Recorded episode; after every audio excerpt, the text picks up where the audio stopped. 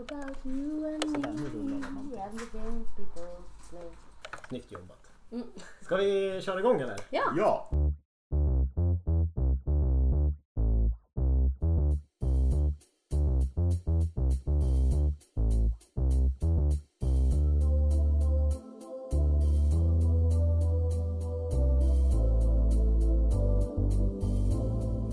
Välkomna till vårt första snackisavsnitt. Vi ska kalla det här någonting annat. Um, me my rollpersonen här. me, my role, personen I. Yes. Precis. Eh, nej, för vi har ju sagt att vi ska strukturera upp det här så att vi pratar om rollspel, vi spelar rollspel och vi utvärderar rollspel lite grann. Och nu pratar vi om rollspel Så, helt enkelt. precis, det är det vi gör. Eller ska göra. Ska göra, precis. Och det är väl bra att börja, börja från början lite grann. Eller det första rollspel som vi skulle vilja spela Mm. det är ju Eon. Mm. För Absolut. att det är en av mina absoluta favoritrollspel. Det är en av dina absoluta favoritrollspel. Well, jag har väl typ blivit ganska E.ON-frälst på Ja. grund av några av våra vänner då. Ja. Mm. Så, och vad som är så jäkla bra med Eon är deras karaktärssystem. Liksom. Yes, att skapa karaktärer. Ja. Wow. Så vi börjar där helt enkelt. Att prata om hur, Karaktärer? hur, precis, karaktärer. Hur skapar man karaktärer? Hur spelar man karaktärer? Hur tänker man när man skapar en karaktär? Vad är roligt med en karaktär? Vad är tråkigt med, kar- med en karaktär? Helt Precis. enkelt. Och jag är ju Emanuel. Och jag är Jenny. Precis. Eh, Och med oss så har vi också... eh, Joel? Ja, Ja. Och även, Ola? ja. Precis. Och eh, Joel och Ola är några av de här vännerna som, som har frälst mig på E.ON i alla fall. jag tror du skulle säga de här vännerna som det har ryktats om att de finns. Ja, som ingen tror Jag har, på. fakt- jag har faktiskt vänner, det är ja, säkert. Precis. Men det är ju inte, fokus ska ju inte ligga främst på E.ON. Utan karaktärsskapande helt enkelt. Ja. Vill ni säga ett par ord om er? Vad ni är för några eller? Ni... Eh, jag är en rollspelare, Mm. hör och häpna. Och jag skriver ju rollspel. För bland annat Helmgast och Åskfågel. Och eh, ja, det är väl min passion i livet liksom. Ola är, är, och då även Joel eh, är del av eh, Fish Tank som vi har pratat om tidigare. Vår lilla diskussionsgrupp på måndagar. Ja. Joel? Eh, ja, jag är också en rollspelare. eh, anonym rollspelare här, så vi bekänner allt. Mm. Skriver också eh, på frilansbasis för eh, Hemgast, just E.ON då. Mm. Som vi inte skulle prata om så mycket idag. Men jag är inte besviken. Nej. Men vi utgår från det just för att det är så bra liksom. Ehm, Vad är det som är bra med det? Vi kanske ska förklara vad det är som är så bra med E.ONs karaktärsskapare. Tro- Trots att vi inte ska prata E.ON. ja. Men eh, man slår fram sin bakgrund. Vilket, man, vilket jag egentligen är, alltid har varit väldigt mycket emot. För Ja. jag, jag vill ju skapa original content. Ja. Det, det är min karaktär och jag bestämmer. Ja. Men tabellerna i E.ON ger en, inte nödvändigtvis målar inte in en i en viss riktning utan de ger en bara extra krydda till karaktärerna. Eh, att, att liksom brodera ut och ger liksom perks som du kanske inte själv hade kunnat få till om man säger. Och sen är det ju till att Eons system eh, uppfyller liksom spelets syfte i det att Eon är culture gaming. Mm. Och eh, systemet ser till att karaktären blir inbäddad i kulturen automatiskt inom bakgrundstabellerna. Du kan inte göra en total alien outsider som är helt separerad från sin kontext och sin struktur. Du blir alltid del av kulturen. Mm. Och, det, och det är ju det som är en bra rollperson. Säger jag. Nu claimar jag här vad en bra rollperson är. Men en bra rollperson det är den som känns inbäddad i sättningen. Ja. Som att det inte bara är en gäst i den här världen. Liksom, utan, Eh, det finns ju en tendens att rollpersoner känns som att de bara är gäster. ja. Mm. Och, och det leder ju alltid till att världen känns lite mer färglös och att personerna, rollpersonerna känns mindre verkliga. Ja. Det finns ju en del spel som ehm, som en del i karaktärsskaparprocessen skapar ju grundsättningen, startsättningen, Mm. hembyn. Eh, järn till exempel. Eh, Apocalypse. Apocalypse World gör det också. Allting baserat på Apocalypse World. Det vill säga alla rollspel som finns just nu. I princip. Eh, Vi pratade lite innan om det. Och det är så här typ om coola karaktärer man har spelat. Vad, vad är det för något som har gjort dem coola liksom? Eller Mm. fräcka? Är det någon som har någon sån Alltså jag är ju lite så här play to lose så mina karaktärer tenderar ju till att vara ganska inte coola. Ja. Motsatsen till coola. De brukar vara rätt kassa på många sätt. Ja. Även om man alltid vill såklart vara duktig på någonting. eh, Och, och shine in something helt enkelt. Men eh, jag kan ju inte sätta fingret på någon som är sådär supercool. Även om det hade kanske varit roligt att spela någon som var ut i fingret. Ja men Star Wars-kampanjen vi ska köra igång här nu. Kanske min Twi'lek eh, kommer att vara riktigt cool i. Eh, coolast. Min coolaste person måste ju vara Alice. Oh, Som Jenny här känner till Ja. från Svart och kval. alldeles. Vit av lust. Alice är en tra tragisk, psykotisk 1700-tals vampyr. Eh, som liksom är en outsider till resten av vampyrsamhället för att hon stack upp mot deras patriarkala agenda på 1700-talet och blev som straff nedkastad i en grop där Guler slet henne i hennes ansikte i bitar. Liksom. Och åtminstone har hon fått för sig att det förhåller sig så. Mm. Eh, och hon är cool för att hon hon, går, hon, hon är en outsider och en, en, liksom en, en ren naturkraft av kraft och ilska. Samtidigt som hon är jätteosäker och på många sätt svag. Mm. Och, och det gör henne jävligt häftig. Men visste du att det skulle vara en cool rollperson redan innan du gjorde det? Eller för Svarta och kval har ju ett system där man gör, om jag har förstått det rätt, Mm. alla, karak- alla, alla karaktärer i världen först och sen väljer man vilken man skulle spela. Mm. Så att du kände att det här är den som... Oh ja! Jag skapade henne från början för att jag ville spela henne. Det var Hon, hon var liksom inspirerad av bilder från filmen Le Jeu sans visage. En fransk film från 1959. Mm. Som handlar om en, forsk, en galen forskare som försöker återskapa ett ansikte till sin dotter som fått det förstört i en bilolycka. Liksom. Och där, det var liksom den tända gnistan till det här projektet, till, till det här. Liksom. Ja. Blev det... Och många, många element från den här filmen finns Ja. kvar i Alice. Till exempel att fåglar och duvor dras till henne och sådana grejer. Duvor spelar en stor roll symboliskt i den här gamla filmen. Liksom. Ja, ja. Men blev det också ballare än vad du tänkte dig? Eller blev det precis så som du hade tänkt Det blev dig? coolare än jag tänkte mig. Ja. För att jag, jag, när denna kampanjen började spelade de en helt ny spelgrupp. Ja. Och i den spelgruppen fanns en person jag inte spelat med för, Sam. Mm. Och hans karaktär och min gifte ihop sig på ett skitintimt sätt. När man säger så här coolaste rollperson du har spelat, då tänker jag nästan mer i den pinsammaste bemärkelsen. Liksom, vad tyckte jag var jättecoolt när jag gjorde den eh, och nu inte hade riktigt varit lika entusiastisk till att spela. Eh, för det blev för eh, self-indulgent. Jag bara liksom, åh, jag slänger på det som är coolt också. Åh, jag tycker detta är coolt. Jag matar in det och så liksom, nej.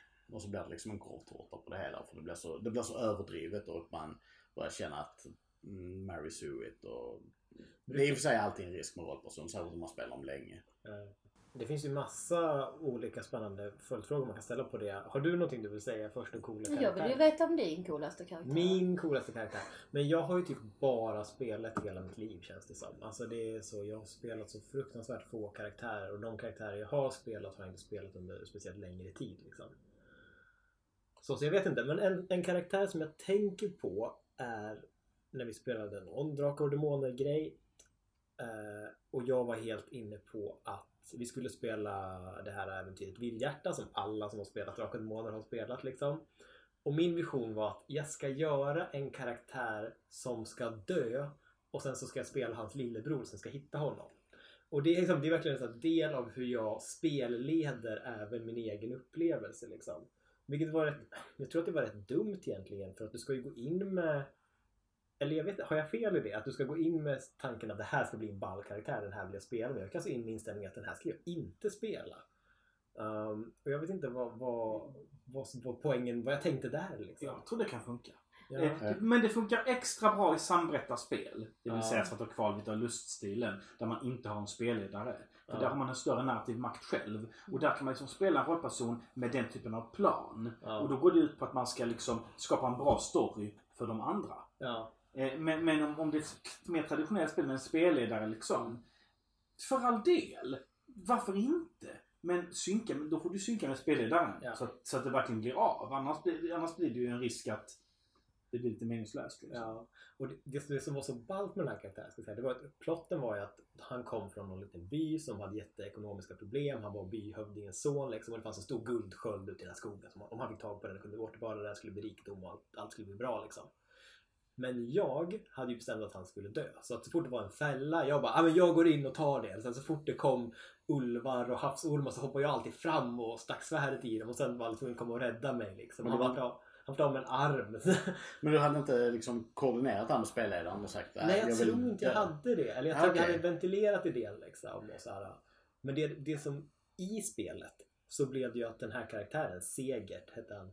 Han var så desperat av att hitta den här skölden så att han liksom bara, jag måste. Han tog liksom risk efter risk efter risk liksom för att, för att lyckas återbörda den här heden till sin familj.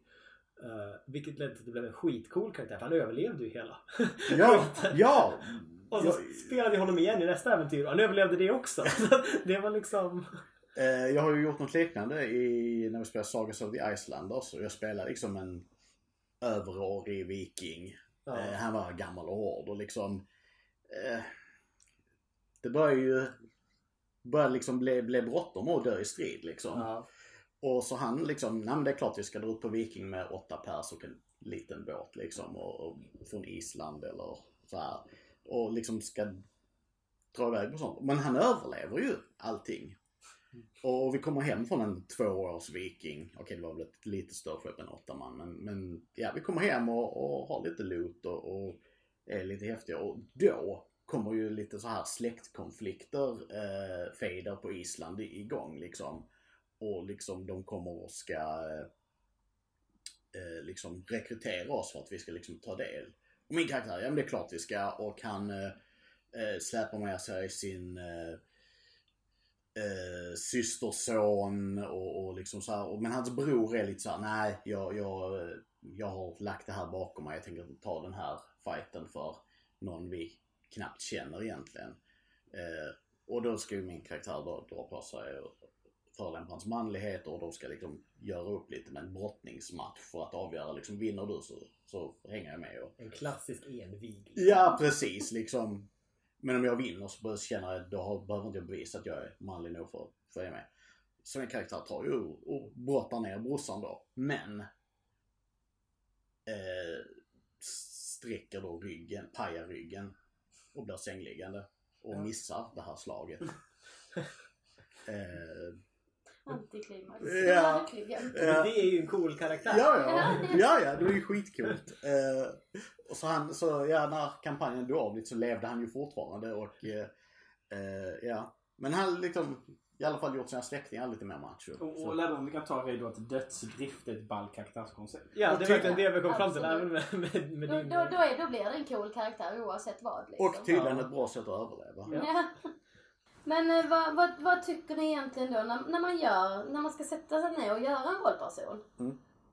Vad är det egentligen som är det viktiga? Vad är det viktigaste med rollpersonen? Är det statsen? Är det hur de ser ut? Är det, vad var det du kallade det? Deras USP. Deras USP. Deras unique, selling. Unique selling point. Precis. Alla mina rollpersoner börjar i en vag konceptuell idé. Typ en, kanske en konflikt eller känsla jag vill utforska eller bara en cool look. Men det som verkligen ger personen kött, det överlägset liksom viktigaste, är inre och yttre konflikter. Nu, så här stats. Det roliga för mig är ju när statsen betyder någonting utav att vara siffror på ett papper. Eh, när statsen är vad som formar en karaktär. Eh, Eon har ju lite av det eftersom man slumpar fram en bakgrund som påverkar statsen. Eh, och då kan vi liksom säga, men jag är stark för att jag har varit skogshuggare. Mm. Och sådana saker. Så, så det gifter ju ihop det väldigt bra. Och jag gillar sådana system eftersom jag inte alltid har ett färdigt koncept när jag sätter mig ner. Nu ska vi skapa en rollperson. Och ibland har jag bara ett helt blankt i huvudet. Och då, det är ju därför jag brukar ehm, mitt favoritexempel för att ta fram, eh, för att jag gillar att basha det, eh, är ju Vampire. Där man inte har någon hjälp alls. Eh, du, du kan välja Här du kan välja vilken vampyrklan du är och de har lite av ett koncept och kan du välja där. Men sen utöver det så är det bara ja, hoppa i den djupa änden och nu får du göra allting själv.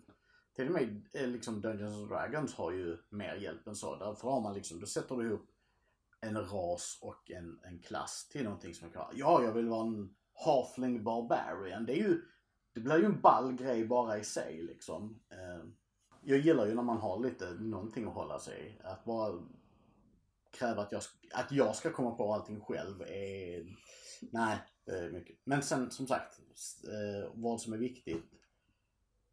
Det är ju roligast när statsen är viktiga. Mm.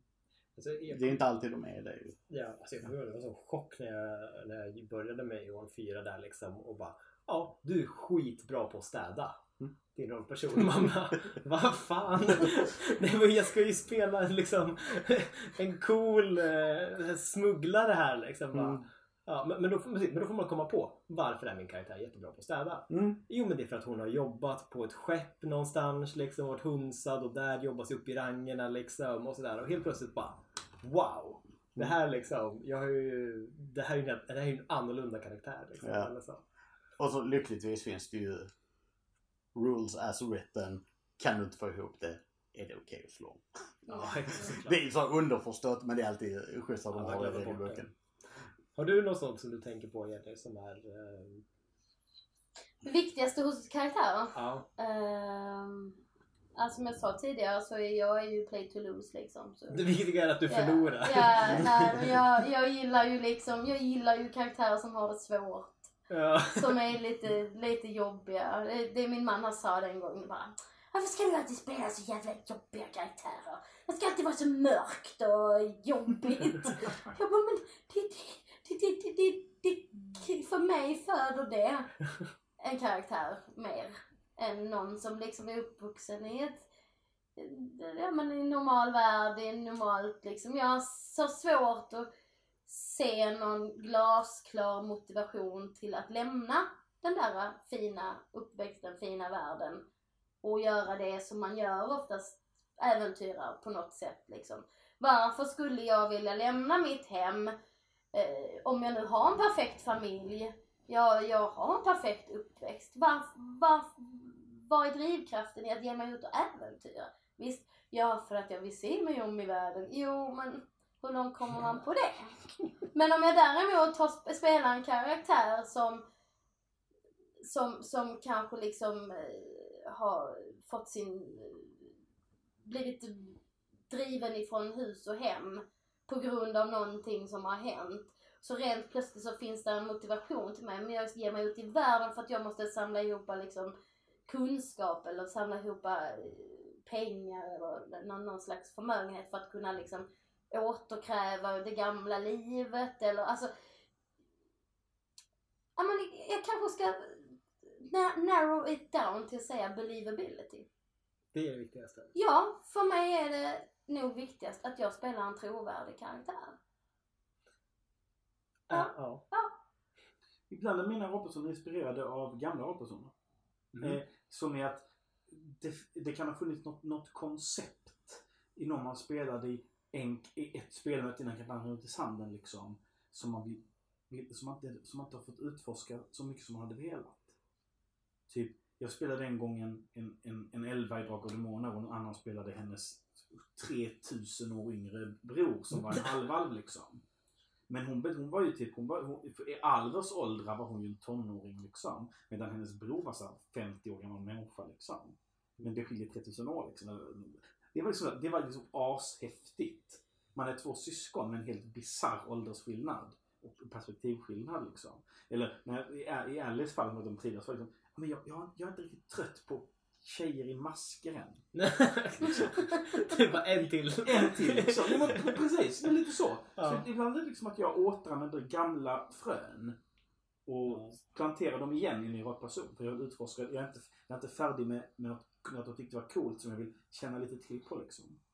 Men är det inte lite grann så här att när man gör en karaktär, alltså visst är det ju en del av en själv man spelar.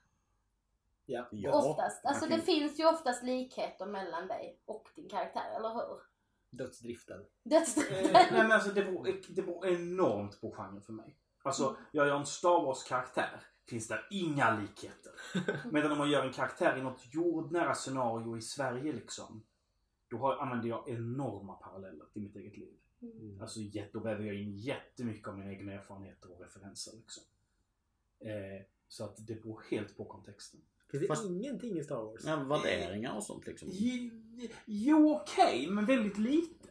Alltså, eh, det är inte alls samma alltså, Det är klart, det finns säkert något jag inte tänker på liksom. Men det, det är fruktansvärt lite jämfört med hur mycket jag väver in när jag spelar saker som utspelar sig i vår värld och i vår tid. Mm. Liksom.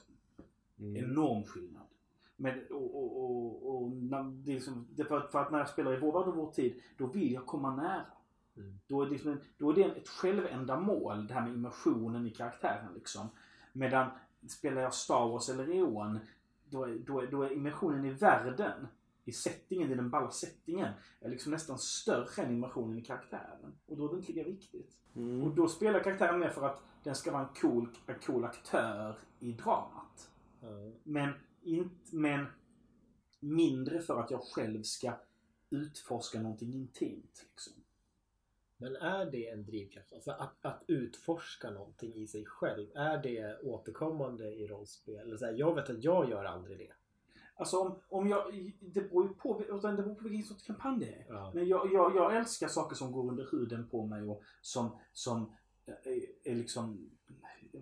Alltså, jag tänkte säga ställa svåra frågor men det låter så jävla pretentiöst. Det är inte det jag menar. Men, ja, men alltså en, en bra bit, en lite, lite schysst djupimmersion tycker jag är givande i vissa lägen. Liksom. Även om jag blivit mer och mer att jag gillar narrativistiska scenarier där fokuset mer är på storyn liksom Ja. genom åren så kan jag fortfarande ibland vilja frossa lite i ett riktigt gediget karaktärsporträtt. Liksom.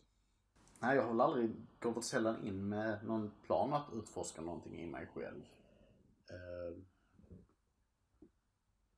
Det låter som att det kommer ett men. Du hittar det. Ja, det, det kan väl ha hänt att jag har snubblat över det. Men alltså riktigt så djup emotion är väl inte någonting jag så mycket letar efter utan som mer eller mindre som jag snubblar över då och då.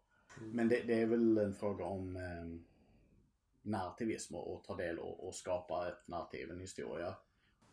Försöka skapa en bra karaktär. Inte kanske nödvändigtvis vara en bra karaktär. Ja, Eh, vara en det en djup karaktär. Ja. Det behövs ju alltid en Boromir liksom. ja.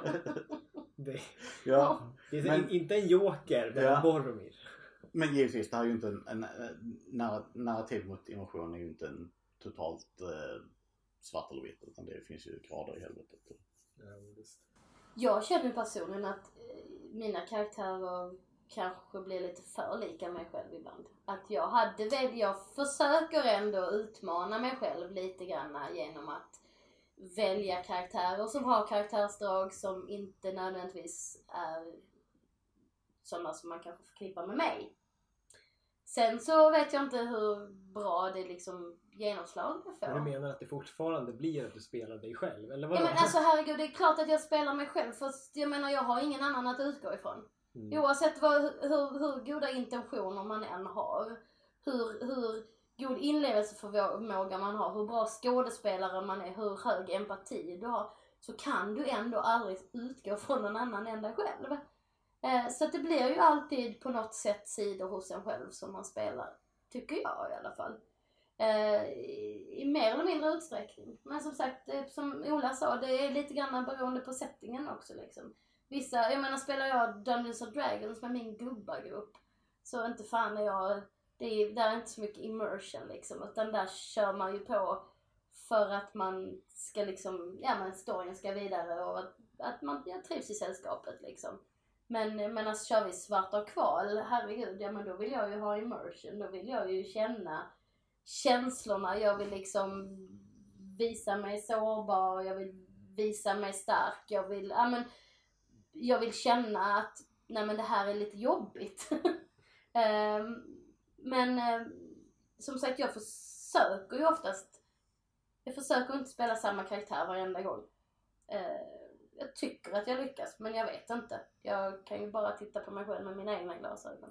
Man får ju, det, det kan inte, det är också en för annan gång, men, men man, när man spelar mycket med folk i ett visst meta så att säga, så får ju folk rykte om sig. Mm.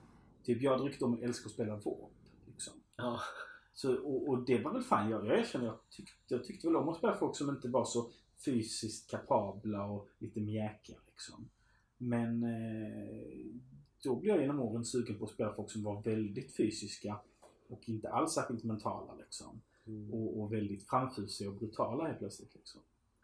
Och jag vet inte om det här några, ja, det spelar, jo, men det spelar nog in att jag hade det riktigt liksom. Att jag ville, jag ville testa, tillbaka till att jag gör tvärtom liksom. Ja.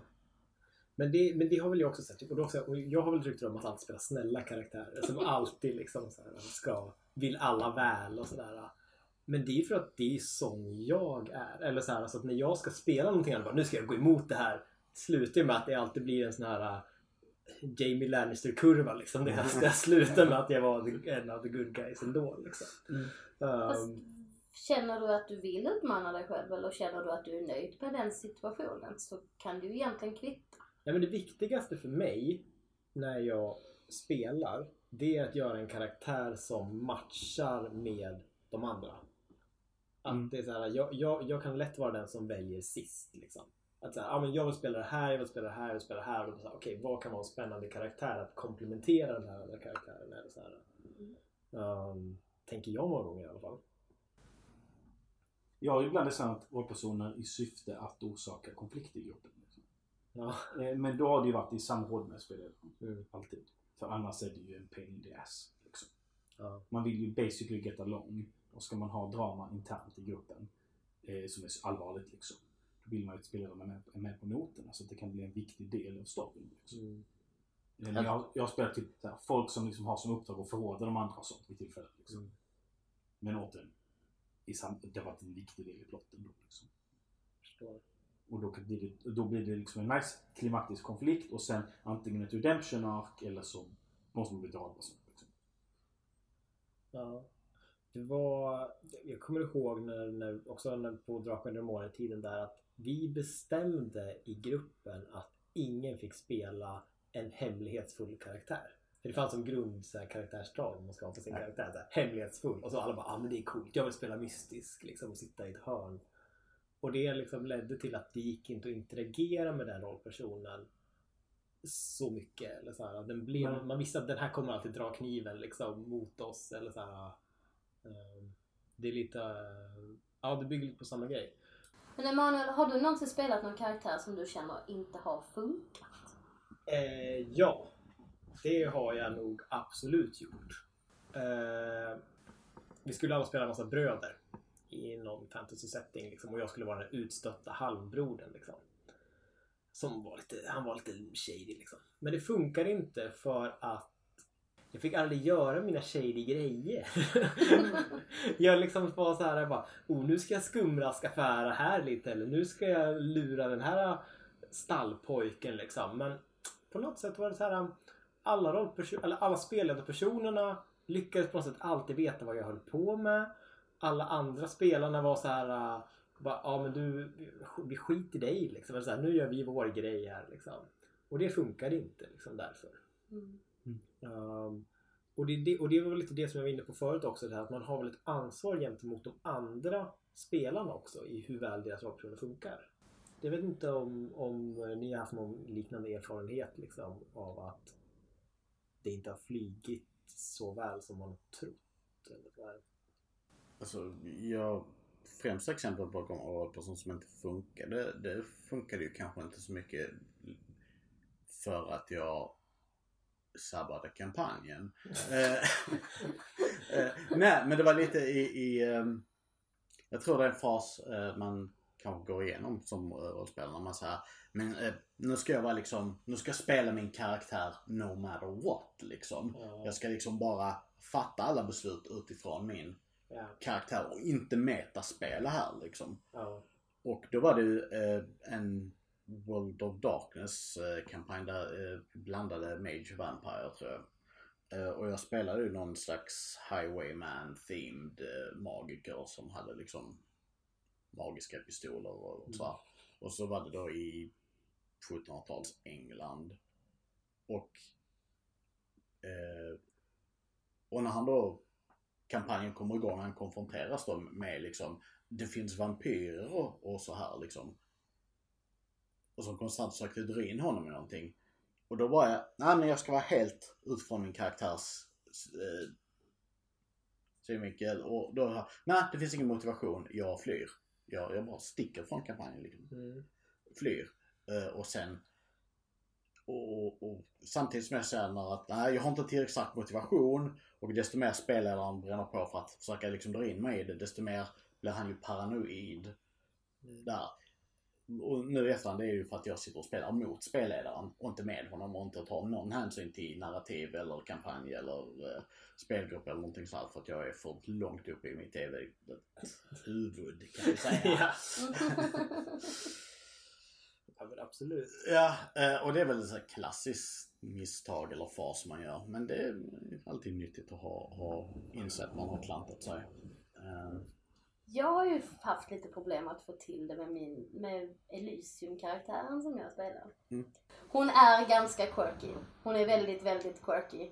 Eh, typ, eh, Vi brukar säga att hon är Sagan om ren. ja lite, men lite Saga Norén ifrån bron. Alltså, inte riktigt lika mycket Asperger liksom eh, autistisk men men väldigt, eh, jag har aldrig riktigt förstått människor och förstått hur man gör det sociala spelet liksom. Eh, men ehm, jag var ju så pass på det ett tag att jag kände att nej, jag tror jag, jag, tror jag eh, liksom pensionerar henne nu och, och skriver en ny karaktär. För jag kände att det här gick inte, hennes koncept gick inte riktigt. Jag kunde, jo men ni var nog med då, det var efter, Mm. efter vi hade den stora grejen. Ja, den stora grejen utan att Ja. spoila för mycket liksom. Mm. Eh, efter det så bara kände jag att men shit, hela hennes värld har liksom blivit så sönder. Allt hon har trott på har blivit så söndertrasat. Så jag kan nog inte fortsätta med denna karaktären. Mm. För att jag kommer bara ställa till det. Jag kommer förstöra för gruppen, eh, för, för spelledaren, för narrativet. Om jag ska spela den här karaktären så som hon känner nu liksom. Eller så som hennes tankar går nu. Mm. Vad bra att du kommer på det liksom i förhand och inte efter du har gjort det. Ja, Innan jo, du pajade våran kampanj. Så det är vi glada för. Va? Innan du pajade kampanjen. Ja, ja nej, men efter att ha lugnat ner mig lite Mm. och funderat lite mer och pratat lite med spelledaren så kom vi fram till ändå att nej men det går. Vi, jag hittade en annan vinkling liksom och nu kör, kör, kör jag på den istället när vi spelar liksom. Eh, men det var, det, var, det var verkligen så touch and go där. Det var, det var på väg att jag tänkte att nej, jag lägger ner och rullar ny. Du gjorde ju en bra grej där också. Eh, som sagt, än en gång, lite av en anekdot. Men jag tycker ändå att det som var bra som du gjorde, det var ju när du bestämde att... För rollspelet är upplagt så att varje möte börjar med att man får ett uppdrag och så går man och löser det och sen när man löst det så är det slut. Liksom. Mm. Men att du sa till spelaren, jag vill ha att jag bjuder in alla andra rollpersonerna på kakor och te. Liksom. Och så började vi där. Och det var ju jättebra för att Ja, din karaktär är konstig liksom. Hur skulle du hitta att hon verkligen är konstig? Ja, men vi sätter henne i en supersocial situation hemma liksom i din lägenhet. Där vi står och pratar om din kaktus. Någon annan rollperson går på toaletten. Väggarna är lite för tunna. Man hör plumsen liksom. Och det var bara hela situationen liksom höll ju på att urarta. Liksom på grund av Det var awkward. det var väldigt awkward och där tycker jag att där hittade vi karaktären Ja. lite grann. Ja, absolut, absolut. Och det kan ju vara ett tips liksom möjligen att man, man har man en tydlig idé om det här är min karaktär, jag känner inte att det kommer fram i spel liksom. Vad skulle vara en situation där det skulle kunna komma fram? Och kan man med, tillsammans med spelledaren hitta den situationen? Där var det ju uppenbart att, att hon var väldigt speciell. ja. Ja. Men vi tycker ju många att, det, att så här, det är ju coolt när karaktärerna är inbäddade i settingen. Mm. Det var där vi började någonstans, liksom, att det är ball. Kan man bli för djupt inne i settingen? Jag tänker att det kanske inte, inte för djupt men kanske för ojämnt. Om det Ja. är en rollperson av fyra som är mycket djupare förankrad Mm. och han blir liksom, eh, ja som säger om han är en hovman som är jätteförankrad i hovet och de andra tre spelar utlänningar som precis har kommit dit. Mm. och då, då blir han ju deras guide så att säga. Och då borde han kanske snarare vara eh, bättre om han hade varit en spelledarperson då. Mm. Annars kan ju han bara, alltså det blir en så ojämn position. Man kan få det att funka med, med så ojämna positioner. Men då måste man tänka på det noggrant hur man ska hantera det. Så Joel har definitivt en poäng liksom. Mm. Eh, eh, annars tror jag... Jag, jag håller med Mm. Joel. Alltså jag tror att det ska mycket till för att bli för inbäddad. Mm. Men alltså så, så länge hela spelgruppen är med på att det är culture gaming ni vill köra. Mm. Eller på att det är en fisktank ni vill köra. Liksom. De här begreppen kan vi förtydliga en annan gång. Men liksom, så är det fine. Alltså att vara inbäddad är coolt. För det skapar konsekvenser. Mm. Och konsekvenser är jättebra drama. Så, Ja. så nej, by and large är jag starkt positiv och jag tror nästan inte man kan, man kan gå för långt. Men. Det Fast- finns alltid något undantag. Fast kräver inte de flesta rollspel att man inte är alltför inbäddad i settingen? Nej. Nej men alltså då kräver ju ändå en karaktär som hyfsat utan problem kan rycka upp bopålarna och ge sig iväg ut och... Fast det tror jag är en svaghet. Det är att du alltid ska spela äventyrare. Mm. Jag hade, jag hade velat spela ett ån- jag hade velat spela ett ånscenario där du är liksom en, en, du är medlem av en klan som försöker bygga någonting i sin egen stad och sådana grejer. Där du är inbäddad på ett mycket djupare plan, både i, på, till platsen och till kulturen. Istället för att du är landlösa landstrykare liksom. Jag tycker det vore coolt som omväxling att köra något sånt. Men inget ont om att spela äventyrare. Det är svårt att tröttna på liksom. Mm. Det är bara att ibland kan jag önska mig Fan vad coolt med någonting där man är lite mer inbäddad liksom. Ja. Där man får bygga upp mer av en relation till, inte bara de andra personerna, utan till spelledarpersoner och till världen. Och där man känner att, ja, det var värt att investera resurser i att skaffa mig ett hus. Fan vad coolt att jag har ett hus liksom. ja, absolut. För det kan man känna många gånger, eller jag många gånger, när jag har gjort det. Att man lägger jättemycket pengar på den här orientaliska mattan Mm. liksom, och sen kräver plotten att ah, nu ska jag Ja. åka till ett annat land. Och Man bara, Jon har ju ett val där man kan välja att ha ett hus. Men ingen väljer någonsin det valet. Nej. Eh, För alla väljer alltid att säga, "Ja, men jag tar hellre en stridshäst och ett coolt svärd liksom. Ja. Eller typ jag vill ha, alla vill ha portabla grejer. Ja. Eh, Och det, jag förstår det, det är fine. Men, men valet i år finns ju med. Mm. För att när du väl väljer att spela en stadskampanj, Mm. då blir det mycket, ett mycket mer attraktivt val. Men sen, sen kan man ju också använda det, även om man spelar äventyr, kan man ju använda en sån grej bara för att ge ja, ett nytt djup till en äventyrare. Alltså, en äventyrare blir ju intressantare om det finns någonstans att åka hem till. Och man kan säga att, vet du vad? Um, jag tror inte jag vill slåss med den här draken. Det verkar jävligt farligt. Jag tror jag åker hem och eh, fria till den här tjejen jag eh, åkte ifrån. Nu när jag har, ändå har i alla fall lite silver med mig tillbaks liksom. Eh, hem till min hem, alltså, eller bara ha etablerat liksom att jag har en hemby där jag kan åka hem och, och liksom när jag äventyrat färdigt. Jag är, Då blir det ju den här landsträckan mycket mer intressant och då blir det ju mycket mer då blir ju valet att man verkligen ställer, nej jag måste gå och slåss med den här draken. Jag hade nog egentligen hellre velat åka hem och, och gifta mig eller någonting. Men det här är ju viktigt. Det, det, det är för viktigt. Någon måste göra det. Och då, blir det ju en eh, uppoffring. Istället för att man är en nörd efter nästa grej. jag känt ett visst motstånd mot den här grejen i alla Star Wars-rollspelen, att man alltid börjar med ett skepp. Mm. Jag tycker det är lite ocoolt.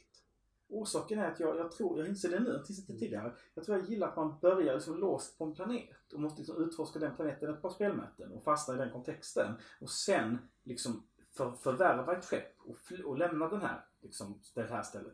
Jag tror tycker det är någonting coolt med att man bygger upp en, man bygger upp en lite komplex miljö Mm. innan man sticker ut och blir normal. Liksom. Ja. Eh, eh, men ironin här är att det där tycker jag är frustrerande i dataspel. Alltså man har en beginner level. Okej. Där man måste springa runt och fjanta och göra massa fetch quests, right? Mm. Så, och det är för att datorspelen är så dåliga på att fylla den här leveln med ballt innehåll. Mm. Att de bara gör fetch quests av det. Mm. Om de gjorde feta quests istället, som var coola i sin egen rätt. Istället för tråkiga springa ärenden grejer. Mm. Då hade det varit häftigt som fan. I Star Wars online, alltså SWATer, Mm. så spelade jag en smuggler. Mm. Och main quest, eller main smuggler questlinen är ju basically att du har blivit av med ditt skepp. Du ska få tillbaka ditt skepp. Och det var jätte, alltså det var jättegöttigt. Och det var när jag väl fick tillbaka mitt skepp och liksom här är min, min mitt hem, min härd, min, min liksom familiar setting. Mm. Alltså det, det var, alltså det, jag gick in där på mitt skepp och jag var liksom helt så här oh, starry-eyed, Mm. wow. Jag, jag, jag, jag, gillar, när man kan etablera lite liksom återkommande bifigurer och platser. Liksom. Mm. Och den nomadiska naturen i Star Wars gör det lite svårare än andra rollspel. Jag säger inte att det inte går, men det är lite svårare än andra rollspel. För man tendrar att fluffa från planet till planet. Liksom. Mm. Skapa rollpersoner eller färdiggjorda. Finns det någon fördel med det ena och det andra? I Och- vilka Och situationer? det är ju här Dredd kommer in. Som Ja. jag nämnde tidigare. För att Dredd gifter ihop de två världarna på ett genialt sätt. Mm. Så att Dredd är ett skräckrollspel. Som gjort för one-shots egentligen. Och där fyller man i ett frågeformulär. Där man som spelare besvarar frågor spelaren ställer. Och det fina är att spelaren ställer olika frågor för alla karaktärer. Så att spelledaren ställer basically ledande frågor. Till exempel, hur kommer det sig egentligen att du, att du slängde bort din mobiltelefon? Eller varför är du så sur på din flickvän? Som då är en annan rollperson. Liksom. Mm. Och man får svara om man vill. Men man måste ju förhålla sig till hur frågan är ställd. Eller eh, när du var liten hände någonting Mm. i, i din farbrors stuga. Vad var det egentligen som hände? Mm. Precis. Och det, det som är så sjukt coolt med det här systemet är att å ena sidan så kan spelledaren styra dynamiken mellan karaktärerna. Och lite grann vad karaktärernas koncept är och vad de är. Liksom. Samtidigt som spelarna får lägga in en massa av sina egna saker. Och det gör att det är omöjligt att göra en tråkig karaktär i Dread. Svaret För att blir ju här- inte alltid kanske vad man Nej, nej, förväntar nej, nej. sig. De här frågorna är så, är så fruktansvärt balla att svara på. För att de är så inspirerande. Att det är nästan, det verkar liksom omöjligt att göra en karaktär som inte blir cool. Mm. Ja, men vi har ju några grejer där som det känns som att vi återkommer till alltid som vi tycker är intressanta. Till exempel alltså att så här, vi vill ha karaktärer som är inbäddade i settingen. Vi vill att de ska ha vilja och drivkraft. Liksom. Believability. Believability. ja. ja men, så det, det är någonting vi har kommit fram till. Sen finns det, så här, det är så mycket mer man kan prata om på det här ämnet. Men eh, jag tänker att det kan väl vara dags att runda av för den här gången. Ja. Är det någon som har något mer ni tänkt, kommit fram till? Eh, hoppas är ett stort ämne. Mm. Eh, våga spela djärvt och sårbart som norrlänningarna säger. Ja, Eh, du kommer med, det är jättekul verkligen. att, att spela saker som rollpersoner som har svagheter Mm. och som lider för dem. Man, behöver, Eh. man behöver inte vinna. Nej. Man måste inte alltid vinna, ibland är det kul att förlora och ta sig upp igen. Mm. Det är kul att ramla, det är kul att bli, liksom ramla ner i det där stupet och kräla upp och ha fucking willpower liksom. Det är jävligt coolt. Eller tvärtom. Börja Ja. där uppe och Ja, det, Jävlar, falla från en trappa. hög position är fett. det är också Och eh, ja, eh, gör andras rollpersoner awesome. Satsa på att liksom gå in och... Oh ja! lyfta varandra. Boosta varandra är så jävla viktigt. Ja. Det, inte, det bor ju fan på allt om, men alltså verkligen. Mm. Eh, ge andra utrymme att skina. Ärligt talat, testa att bara spela en karaktär som bara är till för att låta andra rollpersoner skina. Mm. Det är jättehäftigt. Mm. Eh, Du kommer ju självfallet hitta ditt moment också. Mm. Men tänk hela tiden, nu ska jag få andra att bli coola. Ja, men vi vet den här arketyp tränarkaraktären i alla boxningsfilmer. Ja. Det är en bra karaktär Ja, liksom. Eller spela Obi-Wan Kenobi. Ja. Ditt jobb är att få Luke Skywalker att skina liksom. ja. Det är skitcoolt. Och när det är din tur, då är det bara att dö. Ja, och, så, och sen får du spela en karaktär som ska få skina också. Liksom. Ja. Men gå inte in i det för hårt att du ska dö för då klarar du Ja, det. nej, då dör du inte. Nej.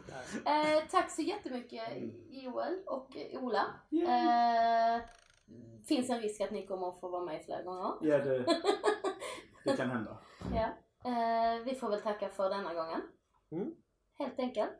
Eh, cue the music tänkte jag säga. Oh.